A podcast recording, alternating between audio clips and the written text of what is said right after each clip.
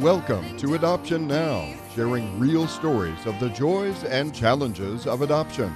Now, here's the host of Adoption Now, April Fallon. Hi, welcome to Adoption Now, telling your adoption story. I'm your host, April Fallon.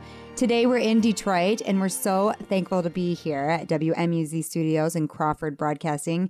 I'm excited to be in Michigan because I'm from Michigan. So I am loving hearing all these stories from Michigan adoptions um, or just families who have adopted that are willing to tell their story in this great state. So it's exciting. We love at Adoption Now hearing about children just getting families and orphans becoming non orphans anymore. They have parents, and it's just a beautiful thing that God is doing.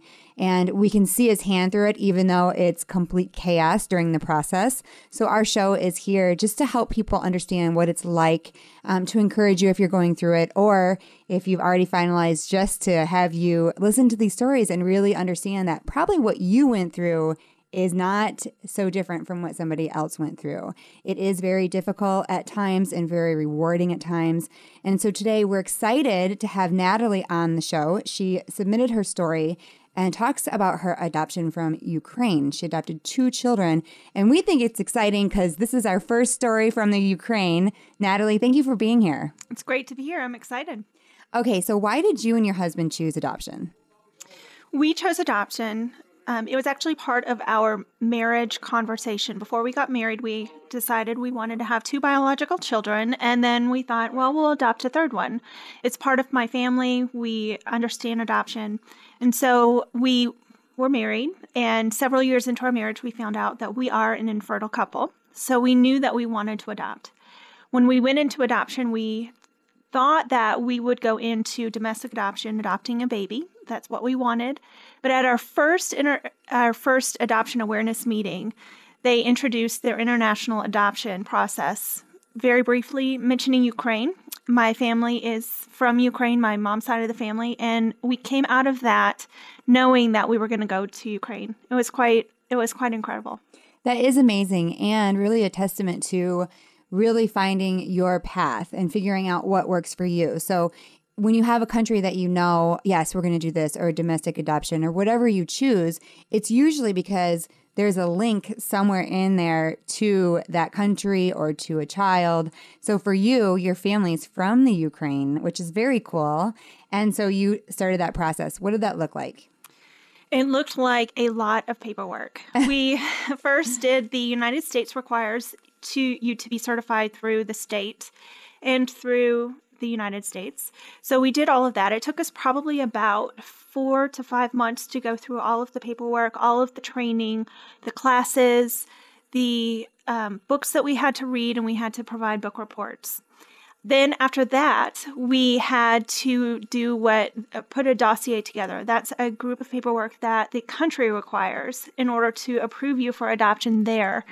That took us another three to four months. We not only had to get all of the paperwork, we had to get it notarized, and then we had to get it, and I think this is how you pronounce it, apostilled. So, in other words, we had to go to the Secretary of State and have them um, provide some paperwork saying that this person who notarized your signature is actually a notary. And then we had to get it all together, send it to our agency, who then sent it to Ukraine.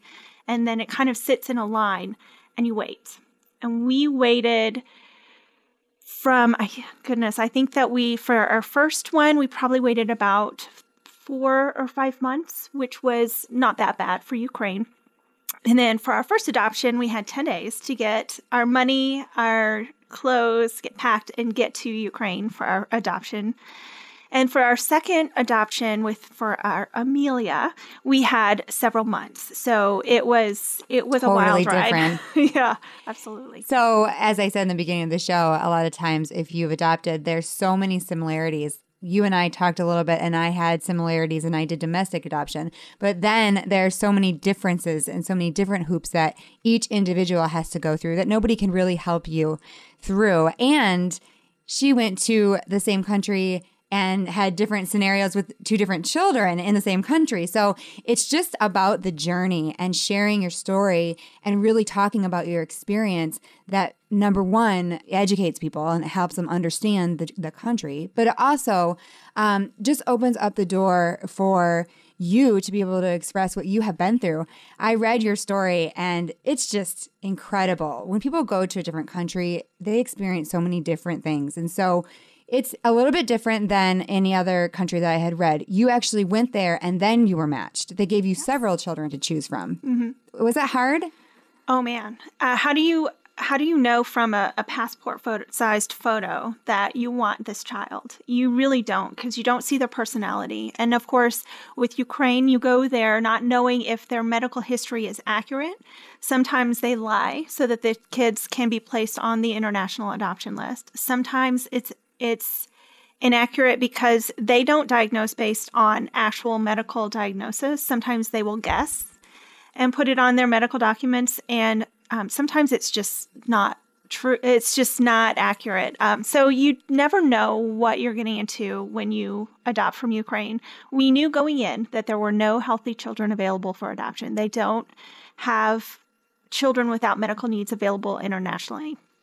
We also knew that at that time we couldn't adopt a child under the age of 18 months. It was older than 18 months.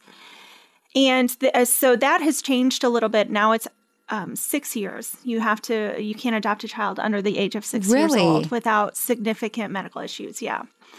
So with our first adoption, we had passport sized photos and we were presented several children. And I don't know what it was about Eli's little picture, but I, I kept saying to my husband, let's, let's go see this little guy. You know, why not? He had this little smirk on his face, like, what on earth are you people doing? And so we went, we, we had to take an overnight train um, a lot of the process with international adoption is hurry up and wait. So we we had to wait another day in order to get the approval to go to the orphanage to see this child and connect with him. And then, um, so we ha- we took this overnight train and we went to the orphanage and we just uh, my husband knew right away this is our kid. Really? So yeah, he I didn't want to make any assumptions because I wanted my husband to really be on board. I kept telling him I can love any child with time. So I want you because you're a man right. to really make that choice. He we watched him play and he was very determined with everything that he did. We knew once we saw him that he had some form of cerebral palsy.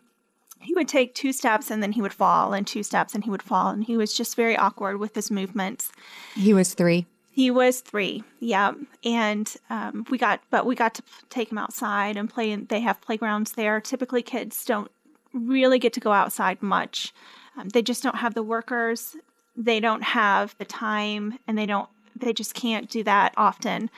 So um, then with Amelia's adoption, um, that was a more challenging adoption. So we went, we had the same, we went to the same building, we went through the same process. We picked a child to go and see.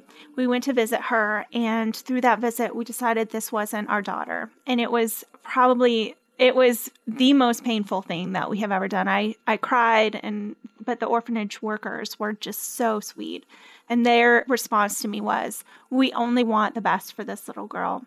How did you decide that she was not your daughter? my husband and I were not, we weren't unified. And I knew that if my husband wasn't 100% on board and I wasn't 100% on board, that it would make it more challenging. She had some medical issues that we didn't really understand or know much about, and we didn't really know if this would be something that we could handle. So we just walked away, hearts broken, and tried the process again. Our second child that we went to go meet, um, we had to kind of fight for her a little bit. Is this all in the same trip? No, this was the second adoption. Okay. So this is the second. So so let's go back to the first adoption. Sure. So you connect with Eli and you bring him home. How long did you wait in the country before you got paperwork to come home? we were there. I was there. I stayed the whole time for a month after that. Is that common? That's very common. You Okay. have a 10 day waiting period where the family is notified that the child is going to be adopted and they have the choice to come and say, no, we don't want this person to adopt our child. That rarely happens because by the time they get to the point of the orphanage and they haven't visited the child for a year, um, they're they're ready to allow that child to be adopted. Um, so then we went through court, and then we had the 10 day waiting period, and then we had to go back to the Kiev, which is another 12 overnight train with this little guy who was terrified that couldn't speak the language. We couldn't communicate. Did he come with you? Did he mm-hmm. want to come with you, or was he confused at what was happening? Do you I think know, he was pretty confused. Do you know how long he was with his birth parents? He was placed in the adoption uh, in the orphanage within the first year, so probably okay. towards the end of that first year of okay. his life. So he had been there for a couple of years, and mm-hmm. now you're mm-hmm. taking him away. Right. How was he responding? It was incredible. So the lady that we rented a flat from, she worked in the orphanage. We didn't know that at the time, but she worked at the orphanage. Not only did she work in the orphanage, but she knew Eli when he came in and she took care of him and only two people were allowed to to even touch him for the first year that he was in the orphanage. So she communicated to him, you know what, these are this is your mom and this is your grandma. My mom was with me at the time, and they're going to take you and they're going to um, be your family now. And so she was able to kind of explain that a little bit to him, which is not typical. Well, that's nice that you had. I mean, God really worked that out where you were had this flat lady, flat lady. That's not the way to say that. But she was, you know, you rented this flat and this lady could communicate. I mean, what would you have done if you didn't have that? He would have been confused, very confused, and you know, we really didn't have a way to communicate. Well, my and here's the other really cool thing. So in Ukraine, most people speak Russian because they have only been their own country for about 25 years. So they're slowly switching over to the language of Ukraine. My mom speaks fluent Ukrainian. And so even though the languages are different, she was able to kind of get a few a few words here and there to make him understand what was expected of him. Oh, that is great. I know. Okay, so now he's with you. He's overnighting in a train. And is he, I mean, you just jumped in, you were a mom overnight mm-hmm. to a three year old. Right. So did you know what to feed him? Did you know what his schedule was like? Not at all. I, that's why my mom was with me. I figured she raised two kids, well, three really, and we're all still here and we're not, you know, struggling with things. So I figured she knew what she was talking about and what she was doing. So she was a great help to me. Not only that, but just going to the grocery store was a struggle because I had no idea what I was buying. Right. You know, right. everything's in Russian. And so just knowing you know, what do I feed this child? And so she was able to help understanding the culture and what they typically feed their children. Um, we had to go to the American Embassy to get him checked out for tuberculosis. Um, he cleared that. It was a couple day wait. In the meantime, we met some people who would, uh, one of our taxi drivers volunteered to take us around the area to show us some of the history of Ukraine. And it was it was really fun to see that. That's very cool because you got a chance to really know the country that he's coming from and eventually your daughter. So if they have questions, you can, at, you know, you can answer and say, yeah, we were there mm. and this is what it's like. You know, sometimes people, number one, often have escorts bring their child over from another country or they go over there and they're really not allowed to explore some places in Africa they have to stay in a hotel and so they don't get to know what what it's like for their child or what it has been like and then they bring them over here and it's just a guessing game, which can be very stressful for the child. And so it sounds like this was totally meant to be. Your mom is with you. She can understand some of the things that um, he needs. And, you know, you get this chance to spend a month in the country and really travel around. So mm-hmm. that's awesome. So then you bring him home. Yes. And what was life like here? It was a little bit chaotic. So, in order to the first thing that um, we had to do was take him to the doctor, and they had to run a panel of tests on him just to make sure that um, his vaccines. They said that he had some vaccines, so we did a what's called a titer to see if he had any immunity to some of the things. Uh, we had to do. the, the most interesting thing is that we had to gather some of his poop to look for parasites. So oh, that was yes. Yes, yes, yes. Fun. There was with him. We did have to go to a neurologist because we knew that he had some sort of um, cerebral palsy. So we did an MRI. And what did he have? Um, he was diagnosed with cerebral palsy, very mild case. His um, gray matter that controls his intelligence was not affected, but it's the white matter that controls his brain's um, communication with the rest of his body. And so he's a little bit when you look at him, he looks completely normal except for his his leg braces. But and he can move it's a little more labored and it's a little more difficult for him.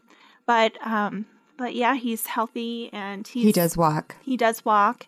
Um, in fact, he's my little determined child who decided a few summers ago he wanted to ride a bike with balance issues. I was like, well, um, okay, let's try this. So we put gave him a bike with training wheels, and he taught himself how to ride that. And then the next summer, he said, "Mom, take the training wheels off," and I said. Where's the bubble wrap? Um, no, but he and he wanted to teach himself. He would not let me help him, and so he did. He it took him a little bit longer than normal, but he taught himself how to ride a bike without training wheels. That is amazing. And you saw that in the very first meeting that he was determined as yes. you were watching him play. How has he attached to you and your husband? He is securely attached to us. We did a lot in the beginning. The first three months, they say, you need to stay home Right. And you need to, you know, minimize the content. He did have a lot of sensory issues. So we, we did stay home a lot. I rarely took him out to the grocery store, those types of things. And then we slowly started increasing his, uh, what he was seeing. We also had a lot of things happen that first year that helped with the attachment process. The MRI, you know, I mean, here's this little tiny guy getting sedated for an MRI. It was terrifying for me. Then, when he had to go through something called serial casting, where he had soft casts on his legs to stretch out his muscles so that he could walk on his he- uh, on his heels because he was up on his toes.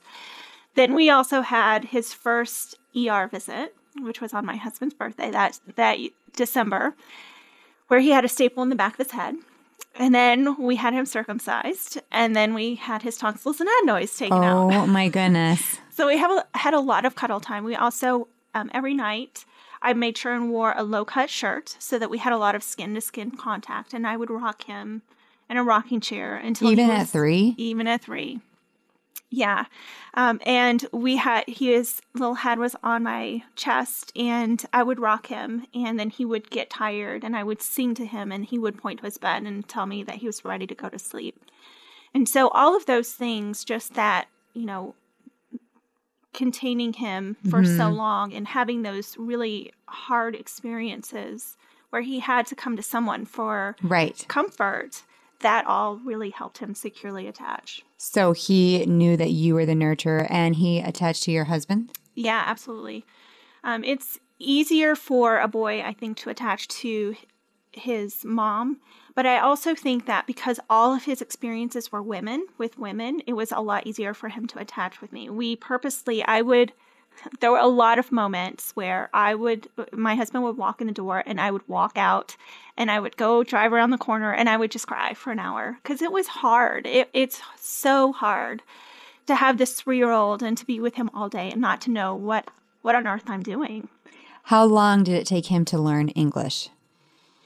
It was probably about a year. After about six months, he completely stopped talking and he observed and he learned. And then um, when he was just about four years old, he started just communicating all of a sudden one day. And we were like, oh, okay. Well, that's cool. do you think that they were kind to him in the orphanage?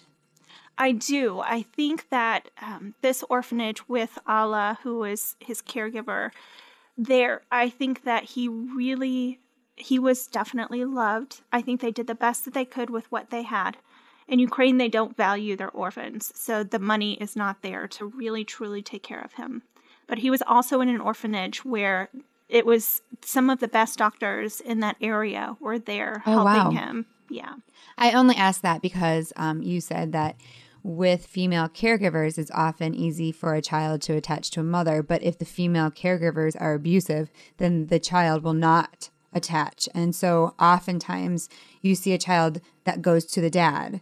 And it's very easy for the dad to attach, and the mom's like, wait a second. But it's because they've had so many different caregivers, and some of them have been abusive that they don't trust women. So, I mean, every story is different. Sometimes mm-hmm. the husband, or in the situation, the birth father has abused the child, and so the child doesn't go to the dad's. So many different things. But it sounds like for him, he attached to both of you, and he's able to walk, and you helped him move on one of the things I loved about your story that when I read it is that you um, said you went overseas, number one, because you had the connection. Number two, people don't understand that children with disabilities in another country are left with nothing. So we were talking about how often somebody will say, well, why didn't you just adopt from America? There are a lot of kids here. And we get that too, and we say, oh, we, we did. These African American children are from America, but it's not really anybody's choice to judge why you went overseas. And one of the biggest reasons is because if you didn't get these children, there would be no hope for them. Yeah, in Ukraine, a disability is looked at as a stigma. And so, really, once they, um, once any child graduates from the orphanage, they are left with nothing. And oftentimes, they go to the streets and they get into drugs and they get into some of these. Human trafficking is huge in Ukraine. Um, so, yeah, he he probably wouldn't have had much of a, a future. I'm so glad you went over there. Me too. We're going to take a break, and when we come back, we're going to talk about the second adoption and the journey to get their daughter. You're listening to Adoption Now. Stay tuned. We'll be right back.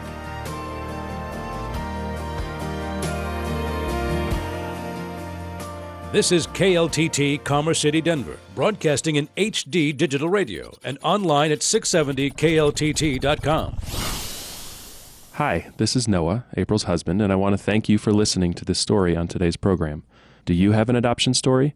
April and I have been through our own adoption journey, and I'd like to encourage you to contact us about sharing your story.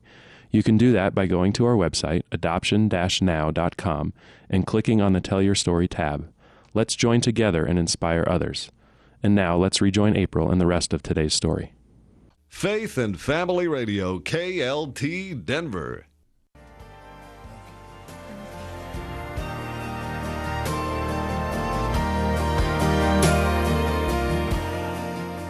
Welcome back to Adoption Now. I'm your host, April Fallon. Today we're talking to Natalie. Her and her husband went over to the Ukraine to adopt two children. Now, in the story, she's brought home one son, Eli. He was three years old and had a slight form of cerebral palsy. They found out after they brought him back, but he's doing great. He's walking, he's determined. And so now you're ready for another child. And so you, you decided to go back to the Ukraine. We did. Um, we prayed about it because we were still deciding do we foster adopt, do we adopt here in the US? But God was just really um, telling us we need to go back to Ukraine. So we started the process. It's a little quicker the second time around because we didn't have to do all of the um, book reading and, and the education for the second adoption. So is that your agency that said that you had to do that, or is that the country they want you to read certain books? I've never heard of that. Mm-hmm. And book reports that you talked about. It might have been the agency. I'm not really sure. Um, this we had to do a second agency for the sec- a different agency for the second adoption because the agency we are, went through for the first adoption closed their adopt their Ukraine adoptions. So okay. we found another agency, and yeah, you didn't have to do it. No. Okay, so then you you know updated your home study and you're ready to go over. You had talked a little bit about that in the first segment that you saw one child and you knew it wasn't a good fit, which was very difficult for you and your husband at times there are times though on the journey where it doesn't fit. And even though your heart is huge and you're like, I'll take all the kids, when it's not right, it's not right. And you have to go forward. And that can be very devastating. So, mm-hmm. in the same trip, you're still looking for your child. And in the Ukraine, it's a little bit different. You said that you go over there and then you're matched after you go over there. Mm-hmm. So, you're looking at all these pictures that are really tiny and trying to decide is this our daughter? Is this our daughter? Right. I mean, that must just be weird to see pictures and try to make that choice. It was very overwhelming. And we didn't really feel we knew we wanted a daughter this adoption and so we were shown girls but girls are harder to adopt from ukraine because of the human trafficking issue there because they are a little leery of international adoptions they think that you're adopting them so that you can use them for human trafficking there's oh. a lot of distrust in foreign uh, with international adoptions there. And so we were handed this booklet. This time um, we had a whole book of kids to look at, and it was exhausting emotionally. We have you only have an hour to look through this book and pick. It's like you're eeny, meeny, miny, mowing it. Right. Well, my husband this time said, "You know what? There's this little girl. So let's let's just try this little girl." So we went to visit for our second visit. This little girl, and what is insane about this adoption is that both of the girls we looked at, their names were Nastia, which is short for Anastasia. Both of the girls had parents who, uh, a mom who was born the same year I was born, and both of their moms were named Natalie. So it was just kind of like, what wow. in the world right. is going on here? And really hard to choose. Did you yeah. take your son? No, we didn't. Okay, so he stayed in the States while you were traveling. Yeah, Okay. he Did he know you were going to get a sibling? Yes. And was he excited? Oh, he was excited. He's actually the one that got us started on our second adoption. He's like, "Mom, I want a baby. I want a, a sibling." Is basically said in his little cute little tiny voice. Um, and so he he stayed with my mother-in-law and sister-in-law, and we just kind of it worked out great. Okay, so you went to go see the first little girl and it wasn't mm-hmm. a good fit. You both knew. Yeah. And now you're on your way to see the second little girl. Yes. So she comes from a region called Donetsk, which is on the very east side of Ukraine. And we went to visit her. When we when we got there, I mean, we knew it was going to be be a little bit of a battle, and we found out later that there was another family who had tried to adopt her, but there was a judge who was not in, for international adoptions, and because of some technicality, they denied the adoption, and so they were back in the country, and um, for a completely different reason, but they were wanting to connect to see how is she doing. You know, is there a possibility that maybe we could adopt her now? How old was she? She was five. And how old So- is your son? He at the time was also five. Oh, okay. Yeah, so she is eight months older than he is. And um, so we connected with this family and said, you know what, we're here to visit with her. We don't want to step on any toes. So we need to, you know, if you are serious about coming to get her, we will back off. Um, but we're here and we'd love to take her home. And her response, this is beautiful. She said, "You know what? I've I've just simply prayed for a family that will that loves God to come and take her home.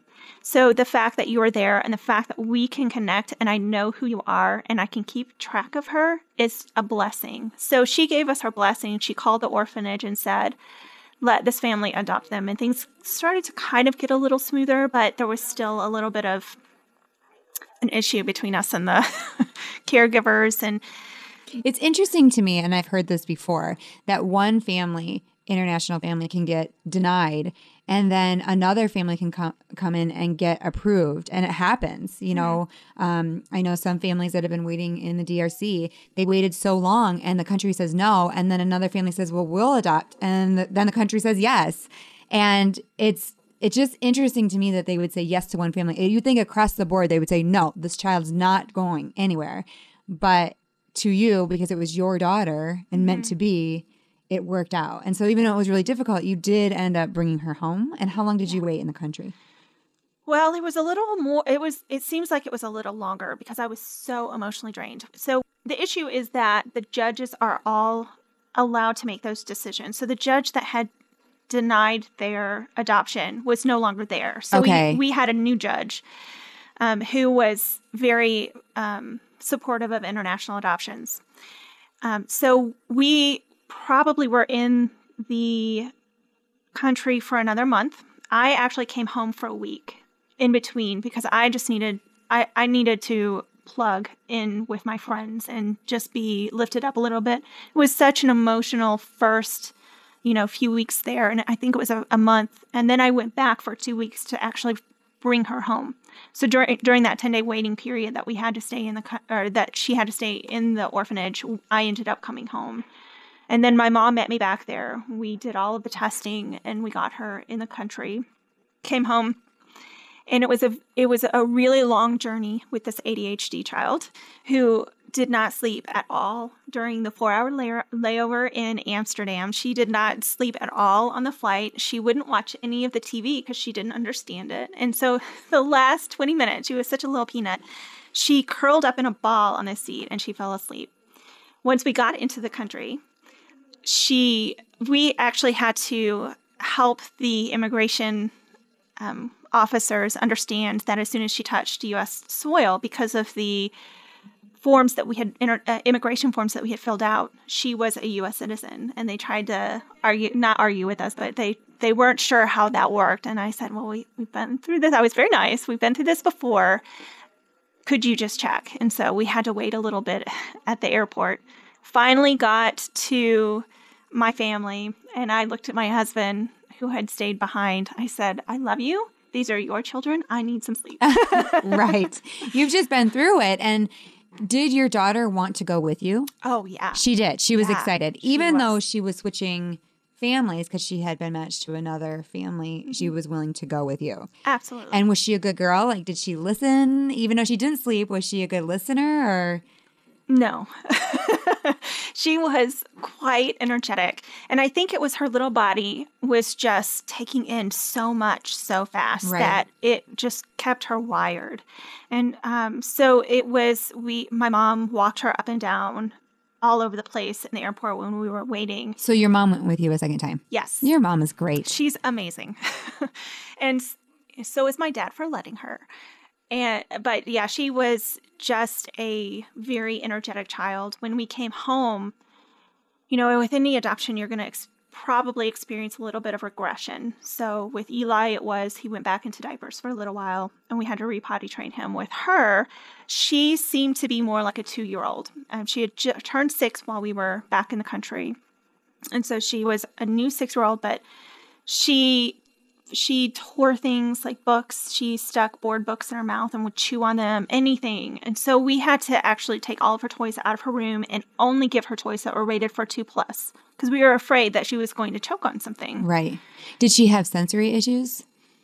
i i didn't notice as many sensory issues with her my son definitely did um, but she seemed to take everything in well Was she healthy? As healthy as she could have been. They tried as much as they could to feed her good food, but they don't have, again, they don't have the money to really feed her a lot of the um, good, healthy things that uh, that she would have needed. So sh- when we got home, I mean this this tiny six year old would pound down a whole chicken breast in like five minutes. So she was really hungry because earlier Mm-hmm. you had said that um, only medically fragile children were available to adopt. So what would they have considered her medical disability? She was six, so it was a little bit different for her. Okay. because she was a little older and the older the child is the more difficult it is to adopt them out so, So she's healthy Yes. as far as, you know, disability. She's not Yes. Mm-hmm. disabled. Okay. And so she came home and she's just like catching up and eating all the food. And how did um, Eli and her get along? it was fantastic my son was so excited to have a sister he I, we would talk to him you know what buddy your sister's going to need us a lot when she comes home and so we need you to be understanding but we don't want you to think that we've forgotten about you. We are going to make plans and if you ever need to have us one-on-one if you ever need to have a date with us please let us know. We're not trying to forget about you but your sister really needs you. And i would ask him perio- periodically hey bud how you doing? You know what can we do to help you? Do you need us to go on a date? And he just would look at me and say no mom. Amelia really needs you right now. Did he teach her English? uh, i if he did or not i think he definitely helped her Because she didn't know any, right? right Okay. So, So, um, did it take her a full year or did she learn faster? It took her a full year. What's interesting about her is she never stopped talking. So she was six, so she had to go to school for, you know, US laws. We placed her in kindergarten instead of first grade. And her teacher has a lot of experience with refugee families here in Macomb County. We have quite a few. And so she would help me understand where Amelia was coming from. And she was very supportive and she was great. Um, but Amelia, I would pick her up from school and she did not stop talking the t- entire 20 minutes home from school. I have no idea to this day what she was saying, but I would encourage her, oh, that's great. And so she's slowly switched over to English. Um, she's, yeah, she's doing great. And so she attached as well to you and to your husband. And do you have a time when you remember her actually, or did she always just, you're my mom?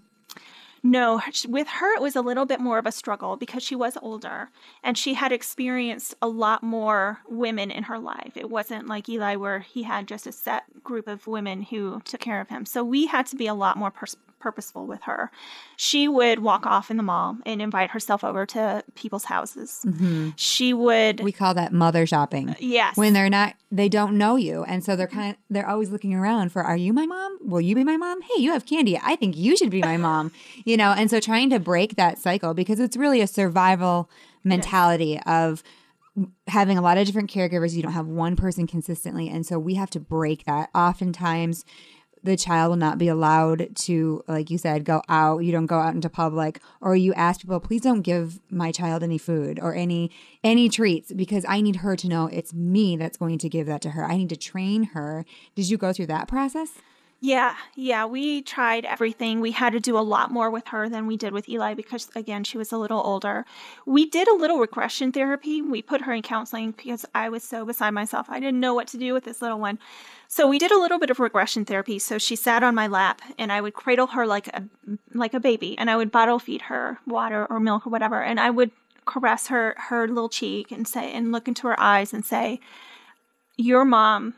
I, you know, I as a baby, your mom would have looked at you in the eyes and your mom would have touched your face and your mom would have done this, um, talking about her tummy mommy, as we have called her. Um, when a mom looks at a baby like this, this is what happens. When a mom, you know, touches a belly or or whatever. So we kind of walked her through that. Um, it was probably about six months into our adoption before we started that, so she could understand what we were saying. That definitely helped not only with the uh, attachment, but also with um, her understanding who we are and also with kind of coming out of that toddler phase. That's interesting that you say that because we did that as well. A little bit of that with um, our oldest he was constantly wanting a bottle and he was four. And of course, on the outside, everybody's saying to us, stop, you have to cut that off. And so we were trying to pull that from him. And the more we tried, the bigger the fight was. And he was just melting down constantly. And we had a therapist say the same thing let's do a little bit of therapy with him. So you're going to get a bottle and you're going to hold him and you're going to rock him to sleep. And you're going to say, Mommy's always feed you. Look into my eyes. You have to mm-hmm. make that mm-hmm. eye contact. Mommy will always be here, Mommy. And he didn't need a bottle. Within, I, I would say, a week, he was done. And it was something that he was trying to tell us. And if we approached it as a regular child, you know, everyone from outside was saying, pull it away and get, force him into, you know, growing up. This is not what he needs to do. And honestly, getting all those voices out of what they were, you know, the outside influence and listening to a therapist, he healed so quickly. And so maybe you're listening right now and you're having a child that constantly wants a bottle or wants to be a baby, and you just can't understand why your seven year old is acting like a baby nonstop. That child might be saying to you, I need you to care for me like a baby. I need to know that you're a mom to me as a baby too. And you kind of go backwards and you wrap them in a blanket and you you play baby with them you just get to the place where they are and they realize you are their mom, you're going to be there for them, and the healing is amazing. So I, I love that you said that. And I think somebody out there is going to really take that and needs to hear that and, and it's going to try that with their child. And so we both did that and it worked. And so we encourage you to do that as well. You talked a little bit about all the stuff that you have been through. I mean, I can't even imagine. You know, I've lived in Africa for three years. I always talk about it, but just fighting the the system, so to speak, for your child, and just pulling them from an orphanage, and all these things spiritually that you're going through, mentally and physically, financially, and you were completely drained, and you experienced postpartum adoption disorder, adoption postpartum disorder. That's a real thing. Mm-hmm. Talk to me a little bit about that. Sure. I didn't recognize it so much with my first adoption. When I came home with Eli, I just remember I cried a lot. I cried a lot. And there were so many days, like I said, where my husband would come in and I would just leave. You know, he, I remember one day specifically where he screamed for two hours because he didn't want to take a nap. And I was sitting on my front porch with my head down, like, what am I going to do with this child? And then with our second adoption, it was so emotionally draining to be away from my son to be away from my family and my friends. And as an extroverted person, I need people. And you're so just not around people that can talk to you in Ukraine that it was right. very lonely. And then you come home and you have this child and you have to continue to fight to create that attachment. And I I just remember thinking, how does this person enjoy their kids? I don't understand that. I don't want to be around my kids. I don't understand this feeling that I'm feeling. Isn't it supposed to feel different? So, um, through some great advice, I went to the doctor and I got a very mild um, form of an antidepressant slash anxiety medication. And it changed my life. It changed the way that I parent. I love hanging out with my kids. They are so much fun. And I missed out on some of that because I didn't recognize that this depression that I was in, first of all, that it was a depression, that it was a real thing, and that I needed some help. Um, I'm so thankful for people who spoke into my life and said, This isn't normal you need to you need to either talk to someone or get some help somehow and so just recognizing that there is an emotional crash when you come home and you are in your safe, comfortable home after being gone for so long, or even just recognizing for domestic adoptions that you have to continue to fight for your child after getting them in your home. It is hard. It is it is challenging and it's okay to say I need some help. This isn't normal. I love that you just talked about that so honestly. That's what adoption now is about. We are not here to tell our opinions, we're here to tell our experiences and to be honest. And every road is different. And sometimes you get into a place that is unexpected and you have emotions that you don't know what to deal with as a new mom. You know, I can so relate to what you're talking about. I had gone through this one adoption with our first child. Bringing him home was like, ah. I mean, I just connected with him and it was so wonderful. And then the second one, we had a couple dis- disrupted, but we brought home our second child. She had been exposed, and so she cried nonstop. and screamed for six months. And I thought, I am exhausted from fighting to bring this child home. And now here she is home, and I can't parent her, and I don't know what I'm doing. And um, I felt a disconnect from my son, who I had worked so hard to attach to. And all of a sudden, mommy was so focused on baby sister that then I felt this loss from not being with him. And I could tell he was kind of pulling away. I mean, it was just so hard for me. And that's the first time I had really done some research on um, adoption, postpartum depression, bringing your baby home and not feeling what you thought you'd feel. The expectations are off. You you know whether it's you expected your child to act one way or you thought you would feel one way. And what do we do with these emotions? And so being honest about it sometimes people say, well, you can't that you can't really have that because you didn't birth the baby. That's an actual mm-hmm. hormonal thing. No, you can really have a sense of loss and depression and overwhelmed and I don't know how to parent this child and everyone around you is going, "It's so great what you did for those kids." Yep. And you're like, "I'm so alone." I don't know who to talk to. And so when you brought that up as part of your story, first of all, I think it's very brave for you to share. And secondly, I think it's a very real thing. And you might be listening and saying, maybe I have that and maybe I need to go talk to somebody. Maybe I might need some medication. I don't know what your story would be, but here is a place where we just we don't judge you, we just love you and we just understand that the process is like a tornado. That's a word that you use Natalie and I love it. When I'm going to do an adoption, I'm going to go right in the heart of the storm. I'm going to go right into a tornado and I'm going to hang on with everything I have. And it might not always work out or it might look differently, but I'm going to believe that through that process God is doing something and I'm fighting for a child and that is so important. So, parents that are standing up to do that and parents that are taking initiative, whether you want to grow your family or you just love children or both, um, it's a part of your journey. And so, coming on this show and talking about it is very, very admirable. So, thank you so much for sharing everything you went through with the Ukraine. Mm-hmm. On a last thought, what would you say to somebody who's saying, maybe I would consider the Ukraine? I would say that you need to have a lot of patience. Um, I would say it's a beautiful country with beautiful people and beautiful children. I would also encourage you that you don't necessarily have to feel that slow motion running towards each other in a in a field of flowers initial moment with your kids. It took me a long time to feel that motherly love for them. It was work on my side too. Um, it's worth it. My kids are amazing, and I wouldn't trade them for anything in the world.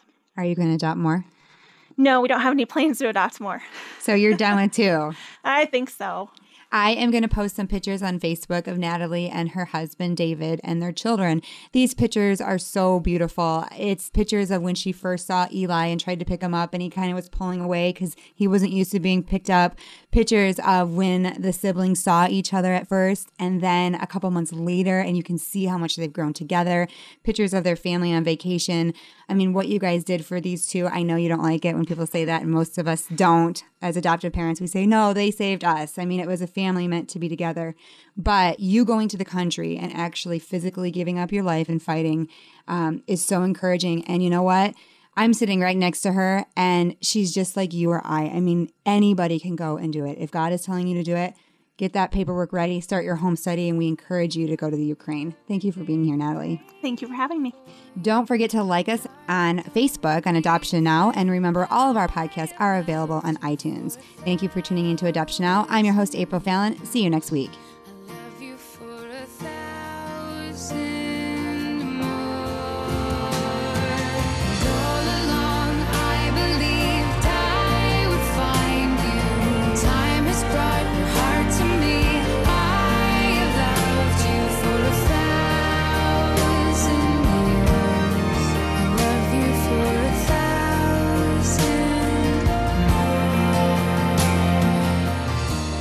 Thanks for joining us for today's Adoption Now.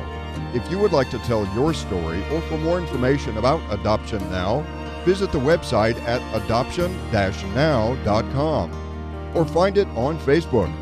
And join us next week at the same time as we share another adoption story on 670 AM KLTT.